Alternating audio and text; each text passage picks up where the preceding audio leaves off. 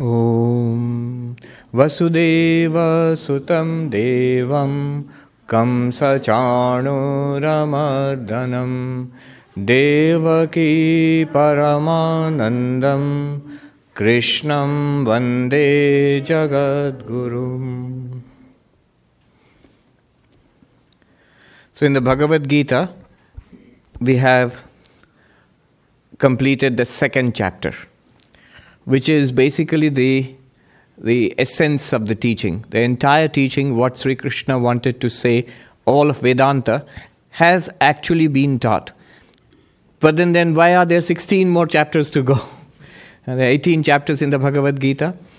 The thing has to be explained in detail. You will see a new chapter starts where Arjuna asks a question. Certain things which are not clear, and Arjuna asks a question. When Arjuna asks a question, we say, Yes, that's what I wanted to know. And so a new chapter starts. Um, the second chapter, uh, the third chapter, is called Karma Yoga.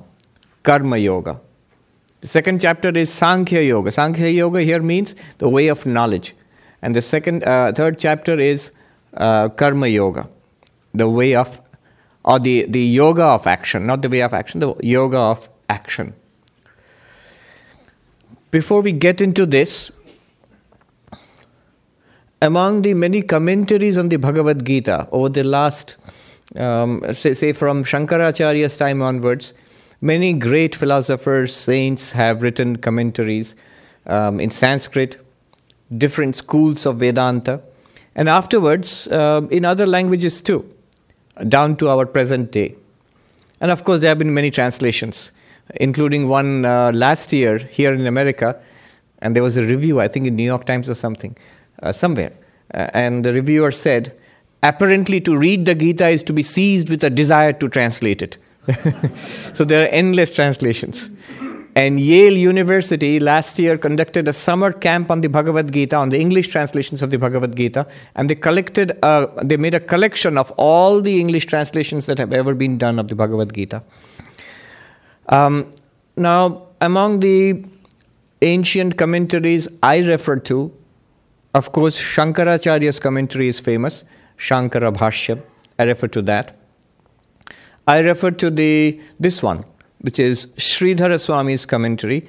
It's called Sridhara Tika or Subodhini Tika. Tika means a gloss. It's not a full-fledged explanation. It's just um, certain difficult words and phrases are elucidated. It's a very, very nice um, short commentary. There are different kinds of commentaries Bhashya, uh, Vartika, Tika. This is not the time to go in depth, but just a few words about them. Uh, they had a whole system of, of commentaries and sub commentaries and sub sub commentaries. So the original texts, like the Upanishads or the Bhagavad Gita or the Brahma Sutras, so great teachers would write their own commentaries. So the original commentaries were called Bhashya. Bhashya is a full fledged commentary where the writer, the commentator, is expected to set out a full system of philosophy. So, if Shankaracharya wants to establish non dual Vedanta, his Bhashya should reflect arguments to establish non dual Vedanta on the same text, the same Upanishads, the same Bhagavad Gita, the same Brahma Sutras. But Shankaracharya gives a lot of arguments to say why non duality is the import, the, the point of all of these teachings. The same texts are taken up by others, like um, Ramanujacharya, for example, two, three hundred years after Shankaracharya, who writes commentaries, full fledged commentaries, Bhashyam, but where he gives arguments to prove a qualified monistic interpretation of the same Upanishads and Bhagavad Gita, especially Bhagavad Gita and Brahma Sutra, and so on. So that's one kind of commentary. What is it called? Bhashyam. Bhashya. In fact, in the Himalayas, if you go to the monks there, Shankara's followers, they call Shankaracharya Bhagavan Bhashyakara or Bhashyakara Bhagavan, the, the master teacher, the master commentator, our Lord, the master commentator, Bhagavan Bhashyakara. Um, then there is another kind of commentary called Vartika. Vartika uh, is in verse form it's a commentary on the commentary, on the first commentary, on the Bhashya. What, do, what does it do? What's the point? It's not to establish a new system, uh, it's to clarify points which may have rem- remained obscure in the original commentary. So, to give an example, Shankaracharya wrote a commentary, Bhashya, on the Taittiriya Upanishad, Brihadaranyaka Upanishad, for example. And then the Vartika was written by Sureshwaracharya, who was maybe the senior most of Shankaracharya's, eldest, and certainly one of the most learned of Shankaracharya's disciples. I'm talking a lot about Shankaracharya. It's relevant. This week, I think yesterday was the birthday of Shankaracharya, and uh, um, day after tomorrow, I'm going to speak about Shankaracharya. So Sureshwar Acharya wrote the Vartika on Shankara's Bhashya. So Shankara in Advaita Vedanta tradition, Shankaracharya is known as Bhashyakara and Sureshwar Acharya is known as Vartikakara, the writer of the Vartika, uh, of the verse commentary. Uh, so what does the Vartika do? It takes up the original commentary of Shankaracharya and then clears points which may be obscure, which may have remained untouched upon by Shankaracharya. So it comments on Shankaracharya's commentary, but the Vartika is in verse form. They say in Sanskrit, there, there, are definitions of what is avartika, what is a Bhashya.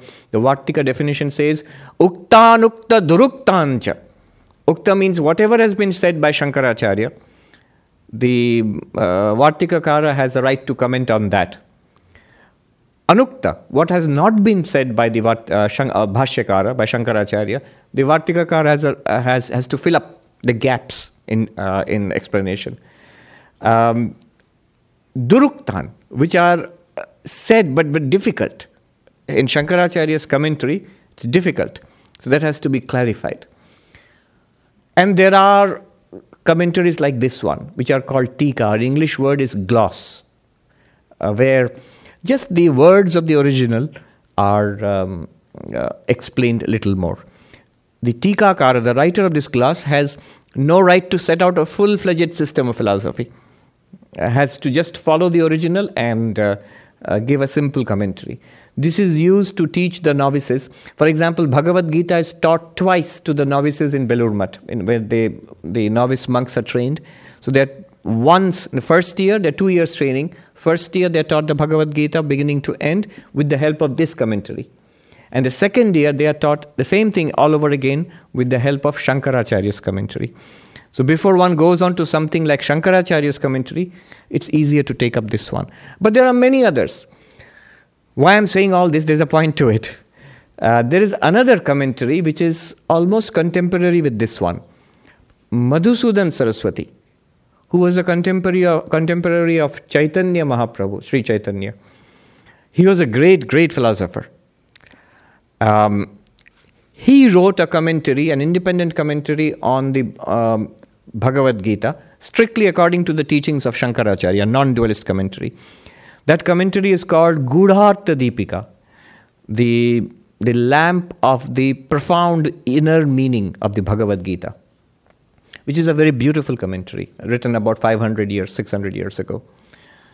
So, in that Madhusudan Saraswati's commentary, Gudhartha Deepika, when he begins the third chapter, what we are going to do now, when he begins the third chapter, he takes the occasion to give an outline of the entire teaching of the Bhagavad Gita, chapter wise, in one paragraph.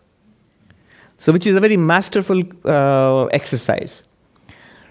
Now, I'm going to tell you what he has said. But before that, a caution. We are always told that read the original before going to the commentaries. We are told. And there's a reason why. Because when you go to the commentaries, the commentators have an agenda. So they want to paint the Bhagavad Gita as a non dualist text or a dualist text or some kind of particular angle is there. Before your mind gets colored by that, you can take up, um, you should read the original.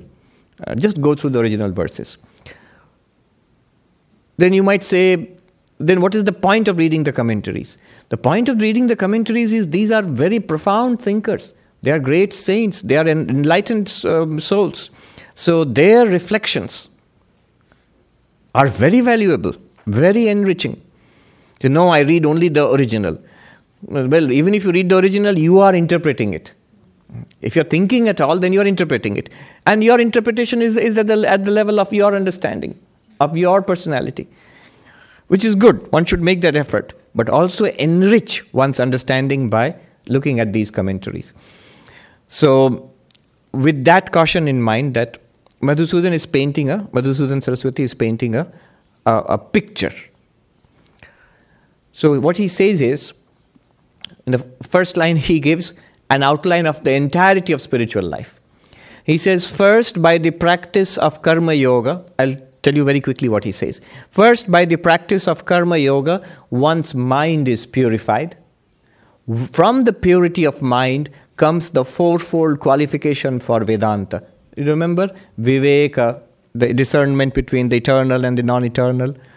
Vairagya, a dispassion for the non eternal.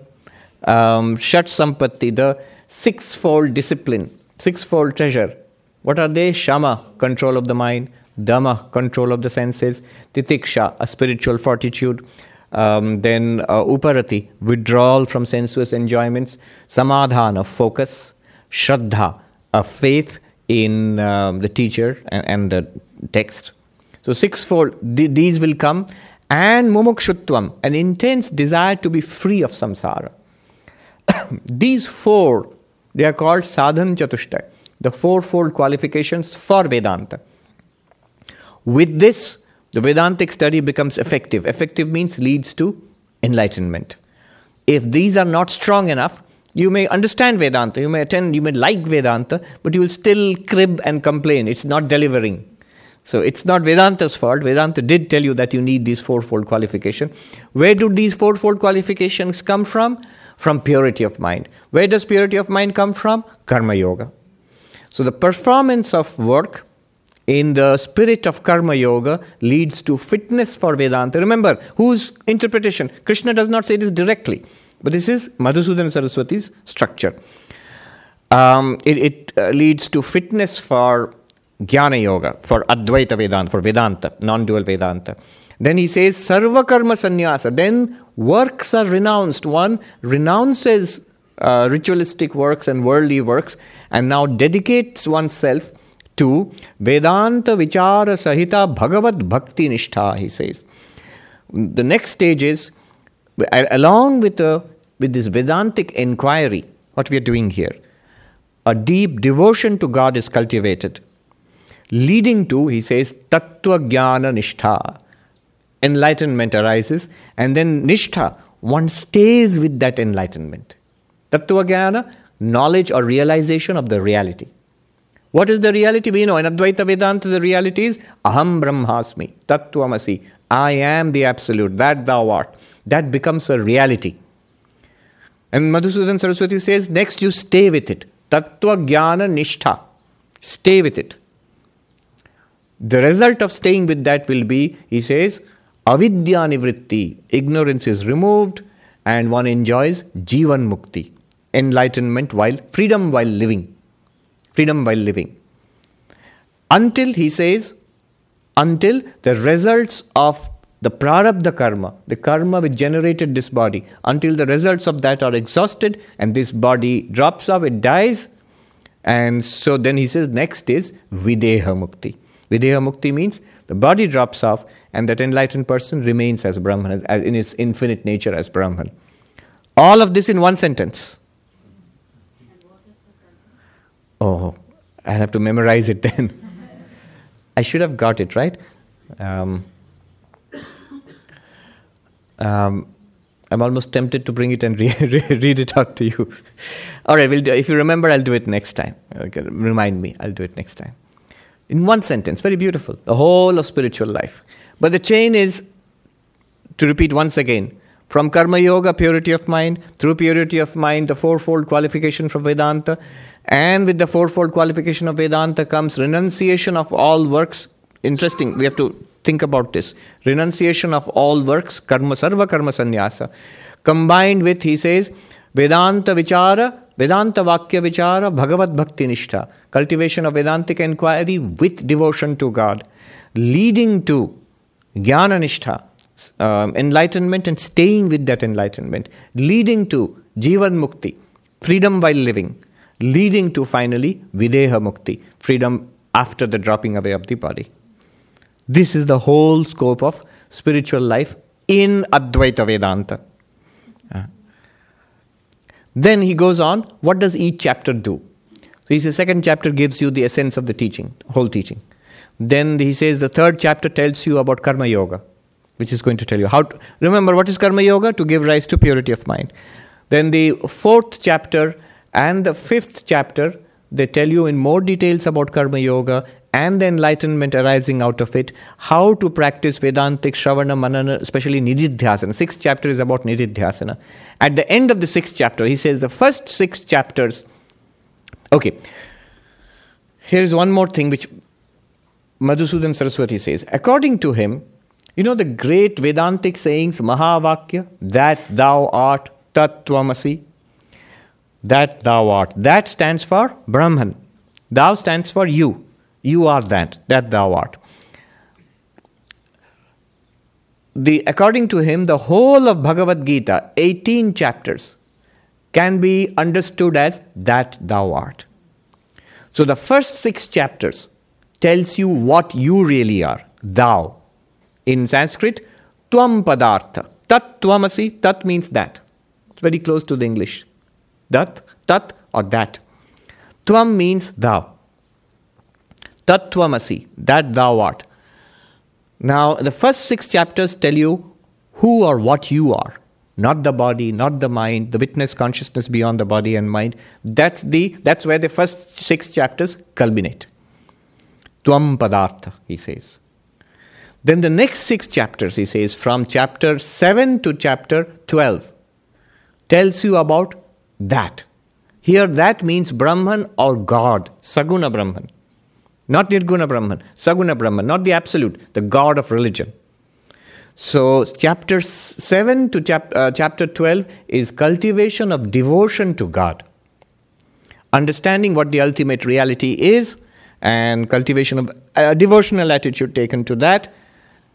Uh, that is chapter 6 to chapter 12. The nature of God and devotion to God.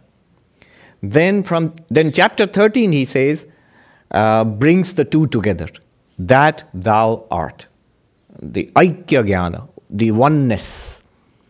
So actually, God is not God, you are not you, you are pure consciousness, existence, consciousness, bliss. God is also existence, consciousness, bliss. That way you are one and the same. Just as the wave and the ocean, ocean is like God, wave is like the individual. But both of them are actually water. Yes. So that is understood, he says, in 13th chapter. He says, Prakriti Purusha uh, Viveka, the understanding of what is consciousness and what is nature. Kshetra Kshetragyan, 13th chapter.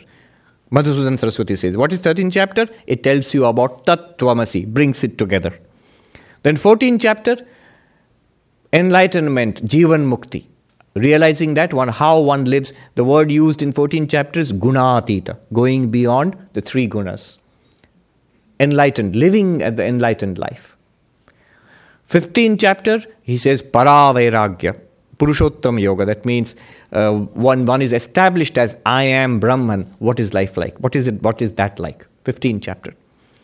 16th chapter manifesting the divinity in life he says daivi sampat the the so-called divine qualities to be um, to be cultivated. Not at that time from the very beginning. So that your enlightenment is expressed. Um, literally if you put it in very simple words one becomes a saint. The saintly qualities. Divine qualities. 16th chapter 17th chapter talks about the specific kind of shraddha he says sattvic shraddha necessary for de- developing divine qualities and the 18th and the last chapter according to Madhusudan Saraswati, is a summary of the teaching of the entire Bhagavad Gita, putting it all together in the 18th chapter. So that is Madhusudan Saraswati's picture of the Bhagavad Gita.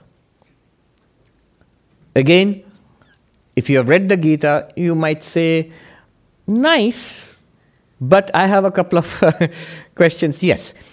See, the thing is, when you're trying to draw a picture, summarize in one paragraph, 700 verses of so much material is packed in there. You have to oversimplify. So, is it really true that the entire Bhagavad Gita is that thou art Tattvamasi? Maybe not, but it's certainly one way of looking at it. That's one way of looking at it. A non dualist would be very happy with that way of looking at it. Tattvamasi. First six chapters, Tvam, thou, the real nature of you. The next six chapters, the real nature of that, Saguna Brahman, God. And the last six chapters, bringing them together, that thou art. Neither the Jiva nor Ishvara, but Nirguna Brahman, the Absolute. All right, that's so much for the big picture. Now back to chapter 3. What's happening now? In chapter 2, do you remember Krishna had concluded? Very beautiful verse. Sthita pragya, the nature of the enlightened person. Esha brahmi sthiti partha nainam prapya vimuhyati stitva syamantakaalepi brahma nirvana mrichati.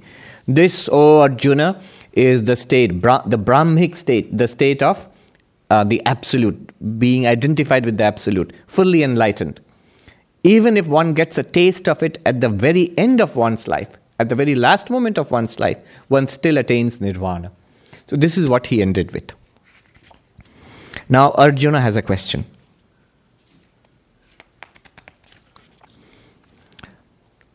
Third chapter, first verse. Arjuna vacha, Arjuna vacha, जायसि चेत् कर्मणस्ते जायसि चेत् कर्मणस्ते मता बुद्धिर्जनार्दन मता बुद्धिर्जनार्दन।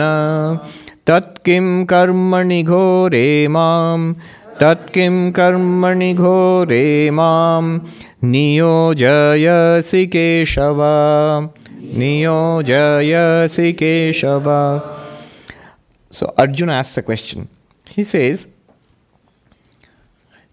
if knowledge, jnana, enlightenment, is greater than, superior to action, then why are you pushing me into this terrible action, O Krishna? Now, what is behind this question? There's a deep misunderstanding, a very natural misunderstanding behind this question. He says, Clearly, I had some problem and I came to you. Chapter 1. Chapter 2, you started teaching me. Second chapter. And the first thing you taught me is you're not the body, the body dies, but we still go on living. You're not even the mind, beyond the body and mind. You are the spirit absolute, you are existence, consciousness, place. And the way to, and then what, do, you, what, does, what do you have to do? You don't have to do anything, you have to realize that. You already are one with God, you already are divine. You just, you're just missing it. So the, the solution to the problem is to realize that I am Brahman. And this realization is done by knowledge, jnana. That's what you taught first. And then at the end, you taught me how the enlightened, enlightened means lit up by what? Not neon lights, lit up by knowledge. So, knowledge, if one gets this spiritual knowledge, what is, what is that enlightened person like? At the end, you taught me that. So far, very clear. You are telling me to cultivate knowledge, jnana, spiritual knowledge, spiritual realization, enlightenment. And I'm on board with that, Arjuna feels. That's what I want to do. I don't want to fight this horrible war. I just want to, mm, you're right, I will go and study and meditate and become enlightened. Very good. But the catch is, in between, you started talking about duty and work and um, we, you have right to the work alone, not right to the results of the work, and do not take to inaction, but do karma yoga. You started talking about that, and you conclude. You say that one should, you should go and do this thing itself. What what you're about to do. Which one should I do? You see, uh, Arjuna's confusion is it seems Krishna is recommending knowledge, jnana yoga having talked about Jnana Yoga, how good it is because it is the solution to your problems. After that, in the conclusion, he says, now do Karma Yoga. he, he, a cognitive dissonance here. Tell me one. Which one am I supposed to do? You think you are recommending spiritual knowledge and enlightenment, and then you say that do action. Go and fight this war which is in front of you. What is the nature of Arjuna's question? His question is um, he thinks there's a there's a deep rooted um, misunderstanding. He thinks they are actually two. But they're not actually two. They are actually part of one spiritual journey. I need to fly out to, say, California. Now, what do you say? Swami, take a taxi, a cab to LaGuardia, and then take the flight to, to um, uh, LAX. I say, tell me one, you're confusing me. Cab or flight? He said, no. Take both. How can I take both? You have to take both. Without taking the. See, the plane will get you to California. That's the way people go. But without taking the cab, you can't get to the plane. It's, it's or the subway or whatever it is. So, uh, one is preparation, one gets you ready, and the other one delivers the goods. So, karma yoga is preliminary, it prepares. What Madhusudan Saraswati said by karma yoga, purity of mind and the fourfold qualification, then by jnana yoga, enlightenment. So preparation is necessary. Those fourfold qualification are necessary. If we don't have that, if we do not do karma yoga, enlightenment is not possible. And if we do karma yoga, but we do not do jnana yoga, then again enlightenment will not happen.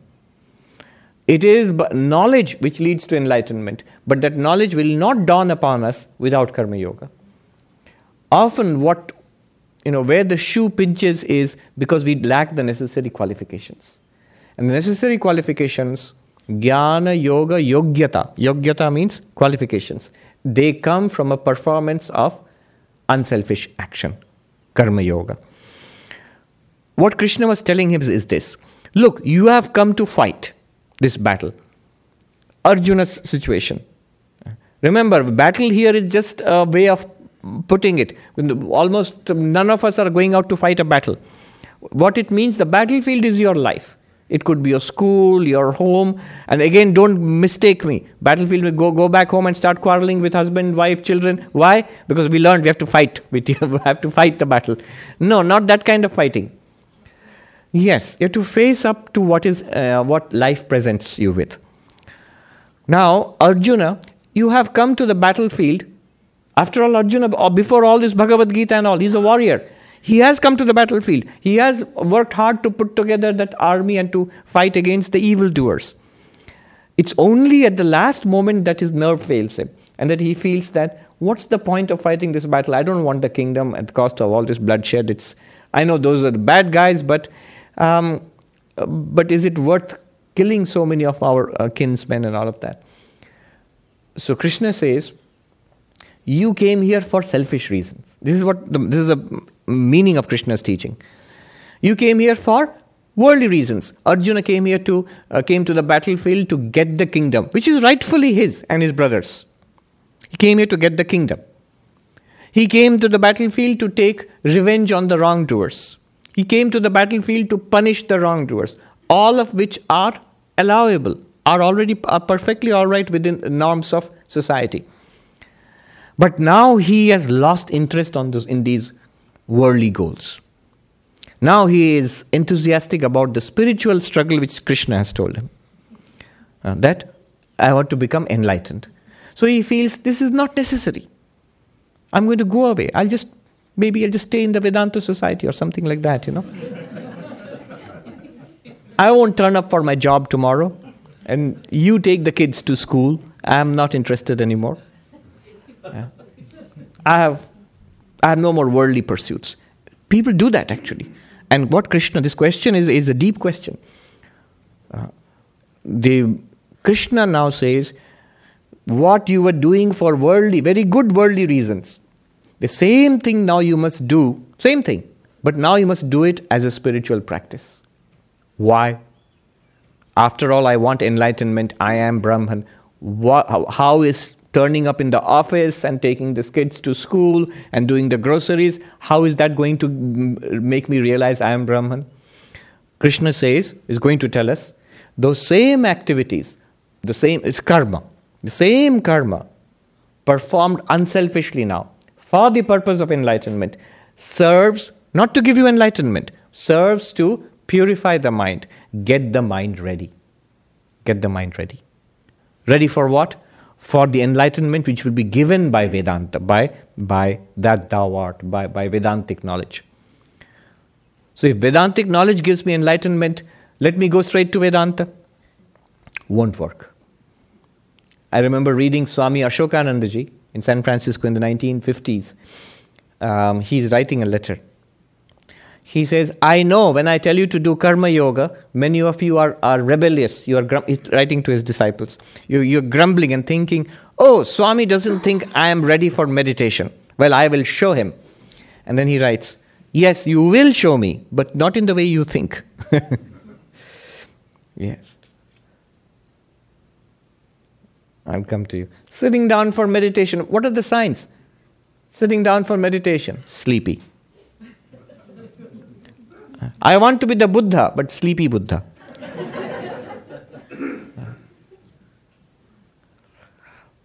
Swami Prabhavanandaji in his book Sermon on the Mount according to Vedanta. You know, one of the Beatitudes is Blessed are the pure in heart, for they shall see God. See how direct that teaching is. Blessed are the pure in heart, for they shall see God. And Madhusudan Saraswati says the first thing required is a purity, inner purity. How do you do that? How do you become pure in heart? Karma Yoga. And Swami Prabhavanji says, How do I know? I don't think I'm impure. How do I know that there's, a, there's I need Karma Yoga? Uh, Swami Prabhavanji, he, he just gives a very simple example. He says, Right now, Right now, stop reading. Just try to hold on to thought of God in, in any form. You know, my Krishna or my Christ or whatever it is, just hold on to that thought. You will notice within seconds, it's your mind. You have made up your mind, I'm going to think about Krishna now, or Shiva now, or whatever, or Om. My mind, I want to make it do something. Within seconds, the mind has gone this way or that way. Why? Uh, that he says, if it does that, and for most cases it does that. If it does that, it shows deep seated impurities. What are impurities? One needn't feel bad about it. This is just conditioning. Lifetimes, this lifetime and many lifetimes past, we have spent in chasing the things of the world. What are the things of the world? Form and sound and smell and taste and touch. Nama, Rupa, Gandha, Sparsha, Shabda the, the, the attractive things of the senses. And the mind has become colored with that. Now, when I want the mind to meditate, it won't. It'll come back to that, what it finds pleasant. So, that is the impurity of the mind, and a powerful way of cleansing the mind is karma yoga. Uh, blessed are the pure in heart, for they shall see God directly. If you put it in Vedantic terms, blessed are those whose minds are pure so that they will get enlightened. They will realize, I am Brahman. Do you still have the question? Yes, it's, uh, it's. Uh, talking about, you know, uh, Arjun yes. and the coaching of Lord Krishna in battlefield. Do you think the history would be different if Buddha, while leaving his palace, had met, encountered Lord Krishna? Hmm. no, no, it wouldn't be. It is the same teaching. I remember reading an article uh, written by one of our modern, uh, wi- uh, I mean, wise com- uh, commentators, wise within quotes. I would I call them wise guys. he said, Krishna, look what Krishna did in the Gita. He taught Arjuna to fight a battle. So bad. If Arjuna had met Buddha, Buddha would have taught him, given him the message of peace, and there wouldn't have been any battle. I think I mean I just have the picture of Krishna and Buddha both going.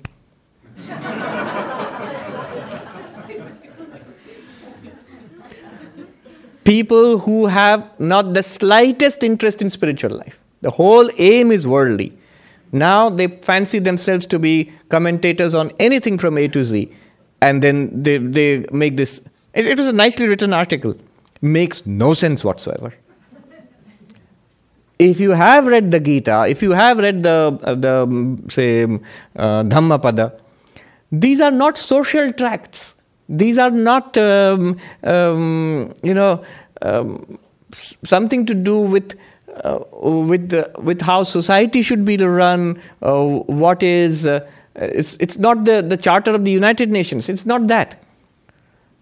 These are these are teachings for enlightenment.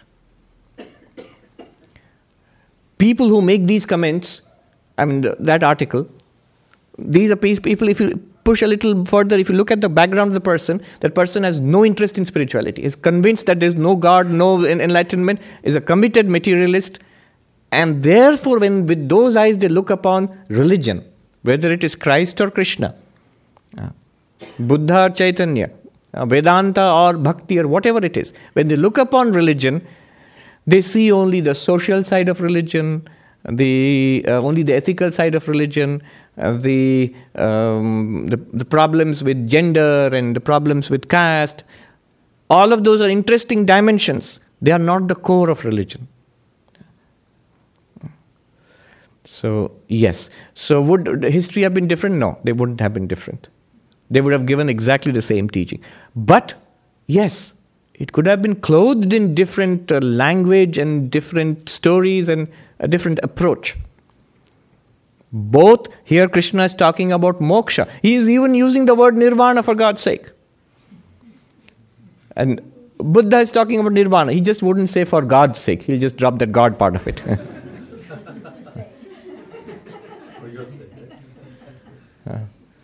Somebody joked that uh, you know the, the poet who talks about the loss of belief in God. He talks about the God shaped hole in the human psyche. And somebody quipped that the Buddhists replaced the God shaped hole in the human psyche with a hole shaped God. Shunya, the void. All right.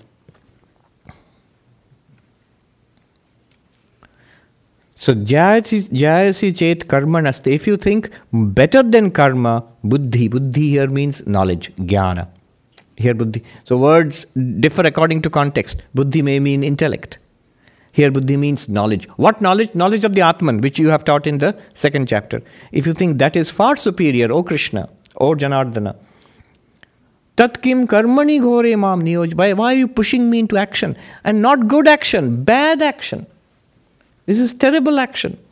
War is the worst possible um, action in, in, in uh, human affairs. Why are you pushing me into this? I think one reason is if spirituality can be practiced on the battlefield, the worst possible uh, place in any kind of uh, human affair, then how much more so we can practice spirituality in our office, at, at home, and in our communities? We often think it's difficult.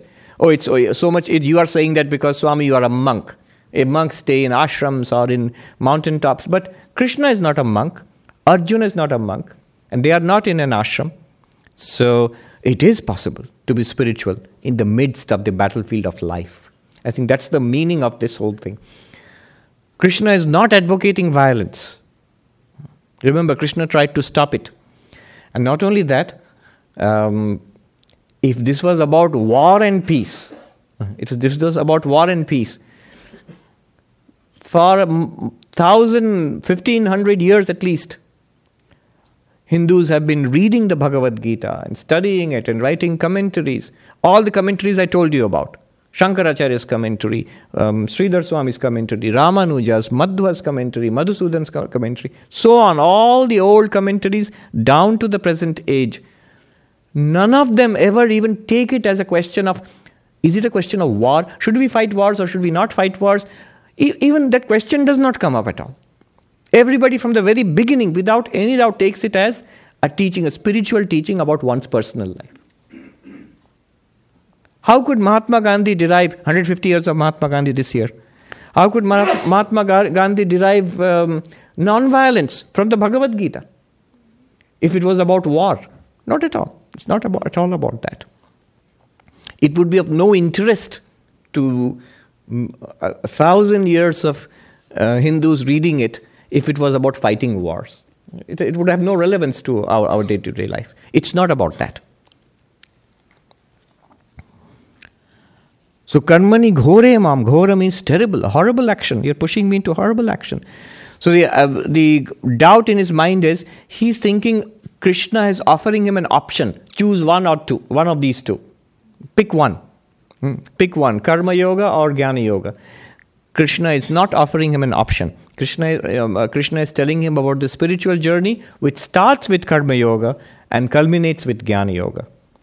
So Arjuna follows this up with um, another, with the second part of the same question.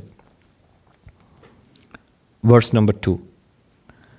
व्यामिश्रेणेव वाक्येन व्यामिश्रेणेव वाक्येन बुद्धिं मोहायसीव मे बुद्धिं मोहायसीव मे। तदेकं वद निश्चित्य तदेकं वद निश्चित्य येन श्रेयोऽहमाप्नुयां येन श्रेयोऽहमाप्नुयाम् with a mixed message. Yeah, that's a good way of putting it. Vyamishreneva means mixed. With a mixed message, you are, consu- you are confusing me as it were. Buddhim mohayasi. Here, buddhi means intellect. In verse number one, buddhi means knowledge, means knowledge of the self. Who am I? Here, buddhi means intellect. You are confusing my understanding, my intellect, with a mixed message, as if. Mohayasi iva. Uh, as if. Why as if? Because Krishna is the teacher. Here he's not actually accusing the teacher. That would be uh, irreverent. You see, this, this is a very interesting uh, thing that when you approach a spiritual master, when you approach spiritual teachings, in fact, any kind of teaching, the correct approach is what is reverence? Reverence is, I'm sure you are right. I'm sure this is right. I don't get it. That's why I'm asking a question. There's another kind of question, this question of a skeptic. The person who wants to learn and a person who is already con- who is convinced that this is all nonsense. So the question of the skeptic is, I know you are wrong, and I'm going to prove, prove that you are wrong. yeah. So if you go into a class, into NYU or Columbia, and go to a physics class or a math class, convinced that the professor is a liar and uh, the textbooks are fake news, and so you are not going to learn anything.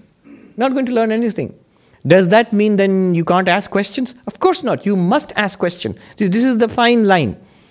It's not a question of believing something. That, uh, that, will, that approach will not work in, in, uh, uh, in Vedanta.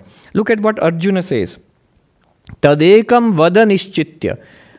He says, pick one and give me a clear, one pointed instruction. Tell me one thing.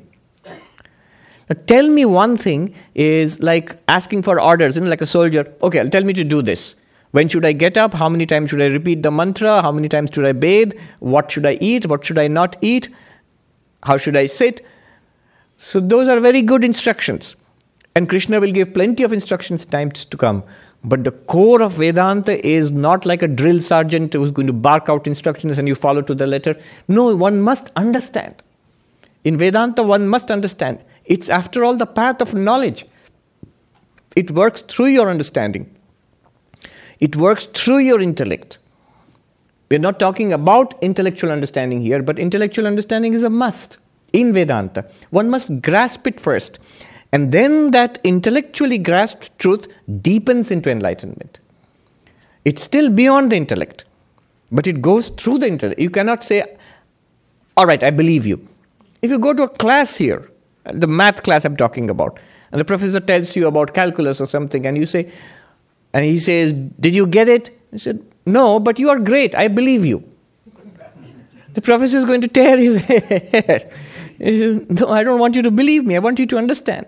And to understand, one must ask questions. But ask questions with what attitude? I'm sure you are right, professor. I'm sure the textbook is right, but I don't get it. Could you explain it to me once again? So that is the approach. And Arjuna, that's why he's saying, You are con- confusing me as if. I know you're not trying to confuse me. I'm confused. Why don't you tell me one thing? See, the deep rooted misunderstanding is still there. One of the two. He wants one of the two. By cab or by plane. How do I get to California? Tell me one thing. One, um, going back to um, this uh, Madhusudan Saraswati's big picture. One, um, there is something he says there, just a little bit I want to touch upon this. Sarva Karma Sannyasa. Sannyasa literally means renunciation. Sannyasi means a monk. So there's a great stress on renunciation. But remember, here renunciation means renunciation itself. It does not literally mean a, a formal monastic life. It could be a formal monastic life. There are three options here. One is the traditional Hindu idea of the four stages of life Brahmacharya, Grihastha, Vanaprastha, Sannyasa. The preparatory stage of life, the student life. Then the householder's life. You marry, have a family, and you're cultivating spirituality all throughout from the very beginning. Then a retired life, children have grown up and gone away, and now you focus, you withdraw from, you withdraw more and more from direct engagement with the world, and you concentrate on your spiritual practices. And finally, you leave everything, all worldly possessions, relationships, and you, you are alone in your search for God. That is formal monasticism. So one becomes a monk formally at the end. Who becomes a monk? Not everybody. One has to be ready for that. It's not compulsory, never was. One has to be ready for that and one can become a monk. So that's that's option one, path one. Another way to formal monasticism is straight away from your preparatory state of life. This is from in the Upanishad, it's there. Brahmacharyadva, Grihatva, Vanatva. How do you become a monk? You can become a monk from your preparatory student stage of life, from your householder stage of life, and from the retired state of life. From any of the three, the, what is the condition? He says Vairagya. The moment you have dispassion for the world, a search for God, a complete dispassion for the world, you are qualified to become a monk formally. So that's the second state. That's how, for example, we in our order, we become monks. Uh, this, second uh, option, that is from the very beginning, from uh, this before you get into uh, householder life. That's one way also. But both of these are formal monasticism. It's not. That's also not ne- really necessary. Is it necessary to become a monk? Yes. Is it necessary to become a formally a monk outside? No. One must be an internally a monk. That attitude and the spiritual attitude is one and the same. To be truly spiritual and truly monk like inside is the same thing. So one can still be in the householder life. One can still be in the householder life, and once one makes up the, your, one's mind that enlightenment is my goal, then worldly pursuits no longer are my goal. That is what is meant by sarva karma sannyasa. That is what Krishna is actually recommending to Arjuna. Arjuna was ready to become formally become a monk. Krishna says no.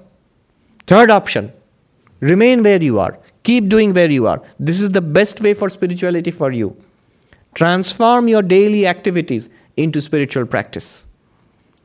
And go ahead. It is exactly like becoming a monk, but internally internally.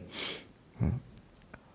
So, and that internally becoming a monk is the real thing. Externally, one may put on robes and still be not at all monk like. Internally, if one has desires, that's, that is called disaster. so, externally, one gives up all uh, monastic pursuits, uh, all worldly pursuits, and internally, worldly desires are there. Terrible condition. It's much better to be in the world and have worldly ambitions and try it out and work there and grow spiritually and then let go of it. And remember, this is a one way thing. It's not that you ever come back. I've become, uh, oh, I have now become monk like, I've got, become enlightened, I have, um, I'm a Jivan Mukta or something. Now let's come back to the uh, job, and uh, there are some other things which I had to do in life. So let me take, uh, now it's done. I'm, I'm a Buddha, now let me go back and I really wanted to check out that um, iPhone and the a vacation in the Caribbean and th- those things I wanted. I d- didn't have time to do that. Now I can do that. No, that never happens. And people people have a wrong idea sometimes. I remember funny inc- funny story. I was uh, when we when I got we get the vows of monasticism in two stages. First is called the vows of brahmacharya that you get at five after five years of joining the order, four to five years, and then after a total of nine to ten years, you become um, one gets the vows of formal vows of monasticism.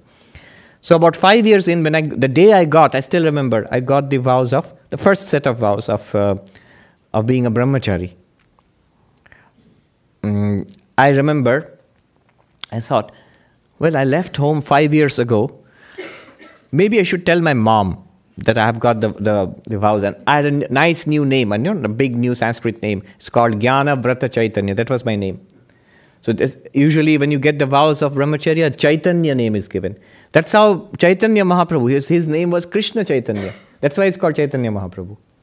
His um, first monastic name was Krishna Chaitanya.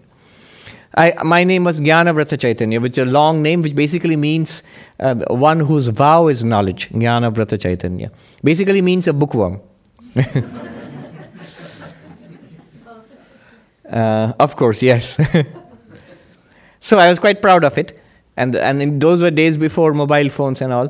And so there was one phone under the staircase in the old monastery and you had to go there. It's quite a scary thing. To, it's like running the gauntlet because there would be glares of older monks looking, why are you making a phone call? That's the whole thing. to whom and for what? So anyway, I thought I should tell my mom um, because, you know, it's, uh, who, even if you're a monk or whatever, you have to impress your mom. so I went and called. So after five years, you know, I told her, look, I've uh, got my vows today, and my new name is Brahmachari Jnana Vrata Chaitanya. And my mom said, Good, now you can come back home. no, no, no, no, no. That's not the point. I'm sure if I had said that, I'm enlightened now, I know I'm Brahman, she would have said, Good, now you can come back home.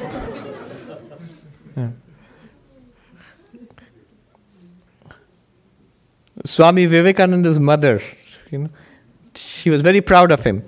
Uh, when he came back from the West, having spread Vedanta to the West, the World Parliament of Religions, um, sort of given the message of awakening to his countrymen, starting the monastery, the Belur Mutt and all.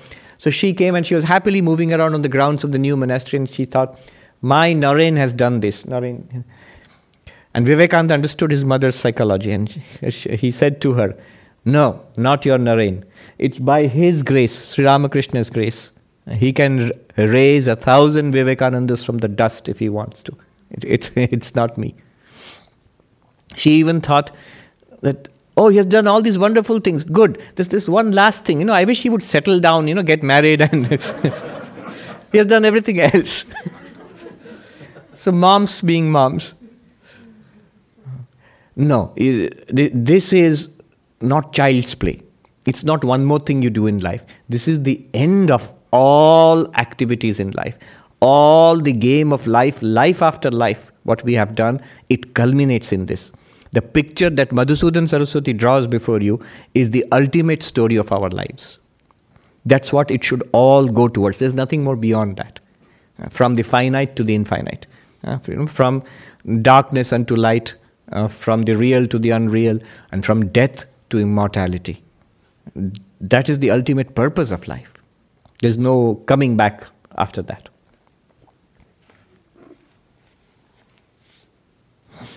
That uh, story I used to tell the monkey mind must become a monk mind.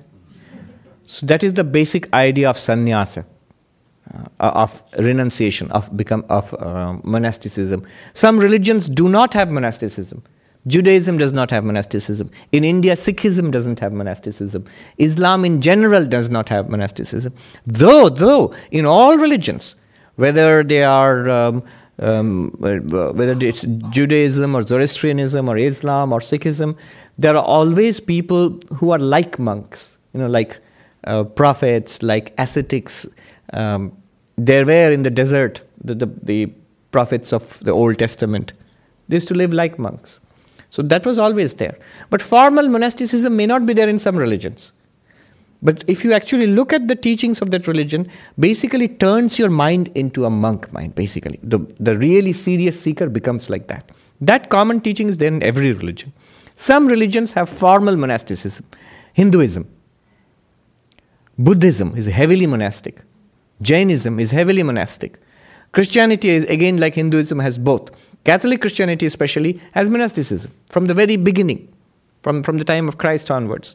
So there always have been monks and nuns in, in Catholic Christianity, yes. And the Orthodox Russian Church, Eastern Orthodox, they have monasticism, yes. I have a question not directly related Hmm. but it's about Chidabhasa. the- The reflected consciousness, yes. What is the question? Is it the same as Brahman or is it like an object? The question is Is Chidabhasa the same as Brahman or is it an object? Um, first, one must realize what is Chidabhasa. The awareness that we feel right now, that is called reflected consciousness. Reflection of what and in what? When you look at your face in the mirror, your face is the original face, and what you are seeing there in the mirror is the reflected face. Now, you are the original consciousness, Brahman. Atman, whatever you call it. But the mind catches, within quotes, as it were, this consciousness and channels it, the what we, the what, what we feel right now. We feel aware. This awareness which we feel, is it Brahman? No. Not, not Brahman in itself. Notice something about this awareness. This awareness which we feel now, it increases and decreases. Sometimes you feel very alert. Sometimes you feel dull. Sometimes you feel sleepy. And sometimes you're complete. It's, it's, sometimes it's gone. Deep sleep, this, this reflected awareness is gone. So that which comes and goes cannot be Brahman. Pure Brahman, uh, Shuddha Brahman, Nirguna Brahman, it cannot be Nirguna Brahman. That which is subject to increase and decrease. Sometimes sharp, clear awareness, sometimes dull and diffused. It cannot be Brahman. Because Brahman is constant. Brahman does not come and go. So Chidabhas is not Brahman, but, but, if you say, every, you, keep saying everything is Brahman, so Chidabhasa also should be Brahman. Yes, because Chidabhasa is Brahman plus name and form of Chidabhasa, in the sense that everything is Brahman. The book is also Brahman, the body is in that case also Brahman, the mind is also Brahman, the rocks and stones are also Brahman. Ultimately, how? Brahman plus Maya, name and form. In that case, Chidabhasa is also Brahman. But if you're asking Brahman as Satchidananda in itself, uh, what we must realize ourselves to be, then Chidabhasa is not that. It's like the reflected face in the, in the mirror. It's very close. It's very similar. That's why the mistake can happen. In Chidabhasa, reflected awareness, one must ask, what is it a reflection of? From there, just like a reflected face, if you look at the reflected face and you can turn in your understanding away from the reflected face towards yourself. In the same way, turn in your understanding away from the awareness which you are experiencing towards yourself, the real aware, awareness, capital S, self. Yes, you had a question? Yes, uh, so in Sri Madhusudana Saraswati's framework, karma yoga is a preliminary practice Yes. for moksha. Is that because it cannot be an end unto itself? Because one could, for example, get attached to karma yoga and have some slight sense of ahamkara that one is doing good works? Not only that, is karma yoga preliminary practice? Yes. In, remember, framework in Advaita Vedanta, in Shankara's Advaita Vedanta, not just Madhusudan. Madhusudan is very loyal to Shankaracharya. Shankaracharya, this book, Sridhar Swami, they all have that framework. What is the framework? Just keep it in your mind. The framework is problem, solution, method. Keep three rows, make a matrix, three rows. Problem, solution, method. What is the problem? Impurity of mind. What is the solution? Purity of mind. What is the method? Karma yoga. Notice it doesn't say it will give you enlightenment. What will karma yoga do? It will remove the impurities, make your mind pure. Problem scattered mind. Solution concentrated mind. method, Dhyana Yoga, or Raja Yoga. Remember, again, it does not say Raja Yoga will give you enlightenment. It will give you a concentrated mind. Remove the scatteredness and give you concentrated mind. Then, with a purified and concentrated mind, come to the last stage. What is the last problem?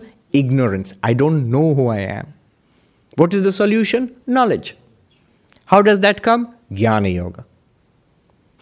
Jnana Yoga will give you knowledge, that is enlightenment.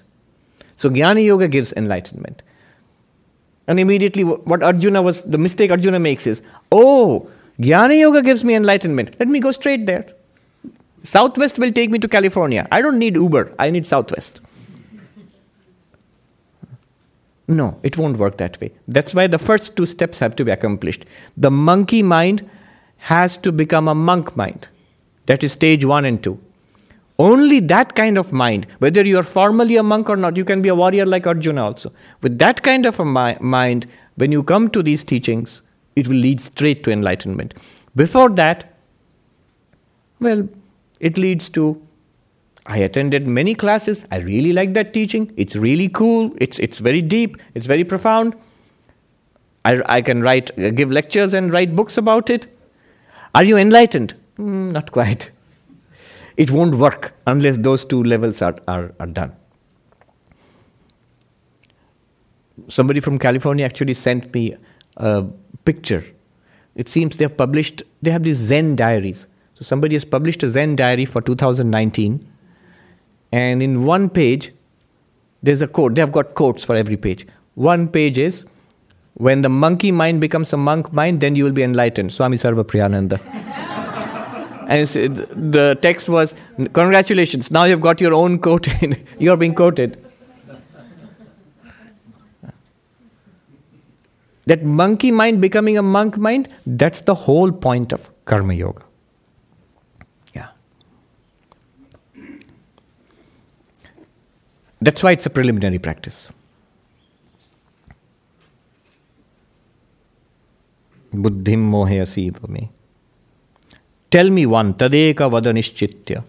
ये न श्रेयो अहम आपनुयाम by which I shall attain what is good what is Krishna's answer by now we know with all this discussion Krishna will tell you have to do both correct will just read the verse verse number three Shri भगवानुवाच Shri भगवानुवाच लोकेस्मिन् निष्ठा लोके अस्मिन् द्विविधा निष्ठा पुरा प्रोक्ता मया नघ।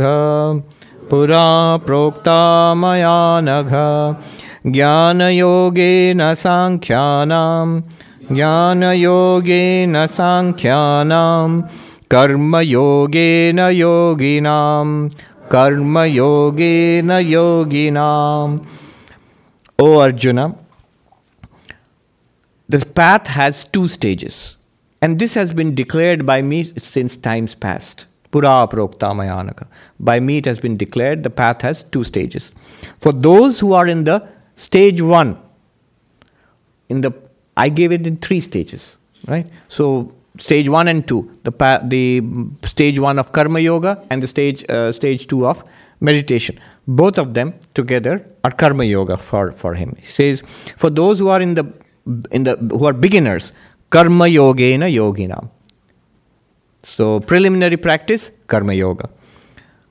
Jnana yogena. And then the next part of the journey is through jnana yoga spiritual the, the path of knowledge. For whom? Sankhyanam. Here the words are all technical. Sankhya means those who are fit for sankhya means atma vishaya buddhi. That means atma jnana self knowledge those who are fit for self knowledge for them jnana yoga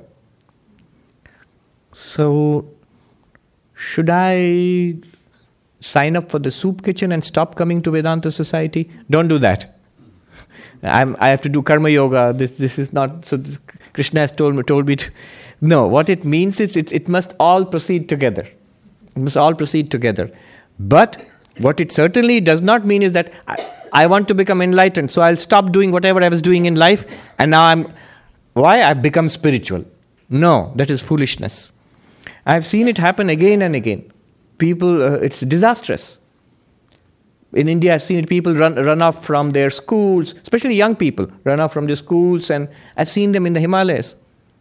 I myself, when the first time I went to the Himalayas, um, and it was going wonderfully, sitting and meditating, you know, magnificent, the snow peaks and the glaciers, and you beg for food and um, the simple food, and uh, the atmosphere itself is so divine and uplifting. You spend your time in prayer, meditation, study, and in solitude. I thought, this is great.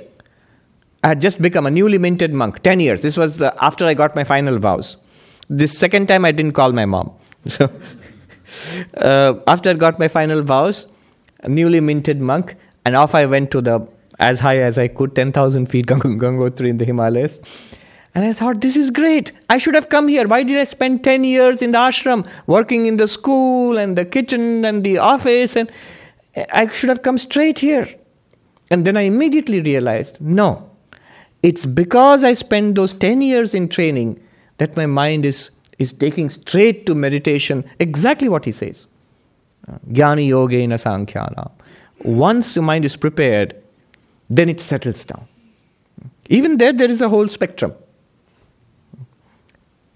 some of the monks who stay there for years and years, I got to know them. After some time, they open up and they become friendly and speak with you, if you're a monk. And they said to me something interesting. They said, We watch the monks who come here. Those who come here, we watch them. Two, three days after that, they become restless. Those who come here to meditate, we don't mix with them. We know that they were not going to last. After uh, four or five days, just think about it. Mostly we are driven to such places out of a restlessness of our mind. I don't like this anymore. I want peace and calm and a sublime. Yes, but the peace and calm and sublime, after a few days, it is just rocks and wind and ice and, and, and absolute solitude becomes absolute loneliness. If the mind is not prepared, it's a terrible thing. Society is a support. People can go crazy that way. So, so after some time, people can't take it. They run away. I remember this person, young man, he was working for, see the progression, idealistic. So he wants to do something for society. Joins an NGO, uh, what's called a non government, uh, what's called a non profit here. Doing some work. He was working uh, for a uh, non profit. He told me. Then he got upset. Why? You can predict. If you're mature enough, you know. The young idealistic man comes into a non-profit wanting to change the world. And those who have experienced the world you will say ah we know the next step. What happened? Politics inside the organization? Said yes how do you know? Everybody knows you. You don't have to tell me. Then this is horrible. The world is horrible the non-profit is also horrible. Now what? The only last thing remains is god. So off i go to the himalayas. And then i sit in a cave and meditate he used to come, for the first few days, he used to argue with me. After that, he began to trust me and like me. And then he opened up after a few days. He said, सच बोलता हूँ महात्मा जी कुछ अच्छा नहीं लगता है I'm telling you really, um, oh monk, I don't like anything. I mean, I, am now unhappy. Everything is unhappy. Even this is I'm making. It's making me unhappy. Now where do I go? Where do I go now? Why is it the problem is not outside? There are problems outside, but the real problem is inside. There's a saying wherever you go, there you are.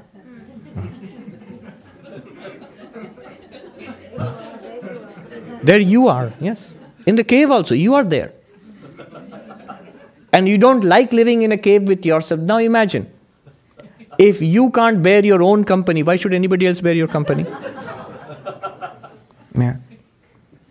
The real attitude of a monk, I've heard it from a monk who stayed there in the Himalayas for decades and decades till the end of his life. I asked him, he was very happy, he was sitting there. I'll end with this. Surrounded by kids who, who were visiting in summertime, they used to play uh, with him. He, he looked like exactly like um, you know the Lord of the Rings. There's a the, the magician, the Gandalf is there, exactly like that. White dress up to the uh, ankles and long beard, much longer than Gandalf the magician and the long dreadlocks which used to keep curled up. He was Punjabi, so very tall and fair, uh, powerfully built. Old man. And the kids loved him uh, because they, they, they used to sort of stare at him. He's something amazing. So I, asked, I said, See, you are, you are happy. You're, you're you know, surrounded by people who love you and they're coming to you. People trust you and coming to you for advice and children playing around in the ashram. But when it's winter, six months in the winter, with snow and ice up to your knees, and remember, if it's 25 degrees outside, it's 25 degrees in your in your room too, because there's no inter, inner heating. Your bed is also 25 degrees. so uh, in that condition, what do you do then? When it's a howling wasteland of uh, ice and snow and snowstorms, he has seen snow leopards there in the ashram prowling outside. So his answer, now I am happy, O monk, and then I am happier. अब मजे में हूँ तब और भी मजे में रहता हूँ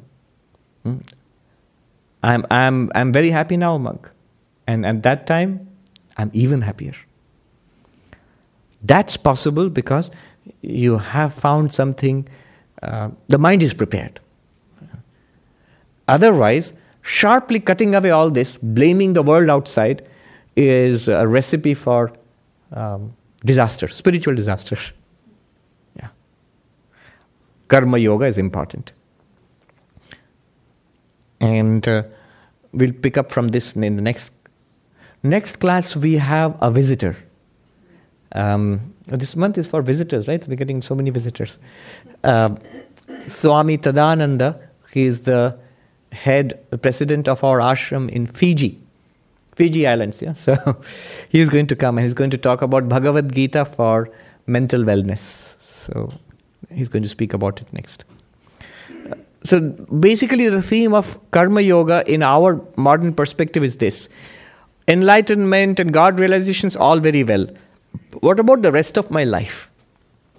I have a family, a job, a community, my own finance, health, all of that. What about that?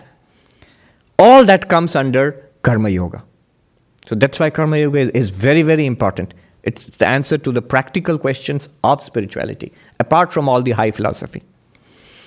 Om Shanti Shanti Shanti Hari Om Tat Sat Shri Ram Krishna Rupanamastu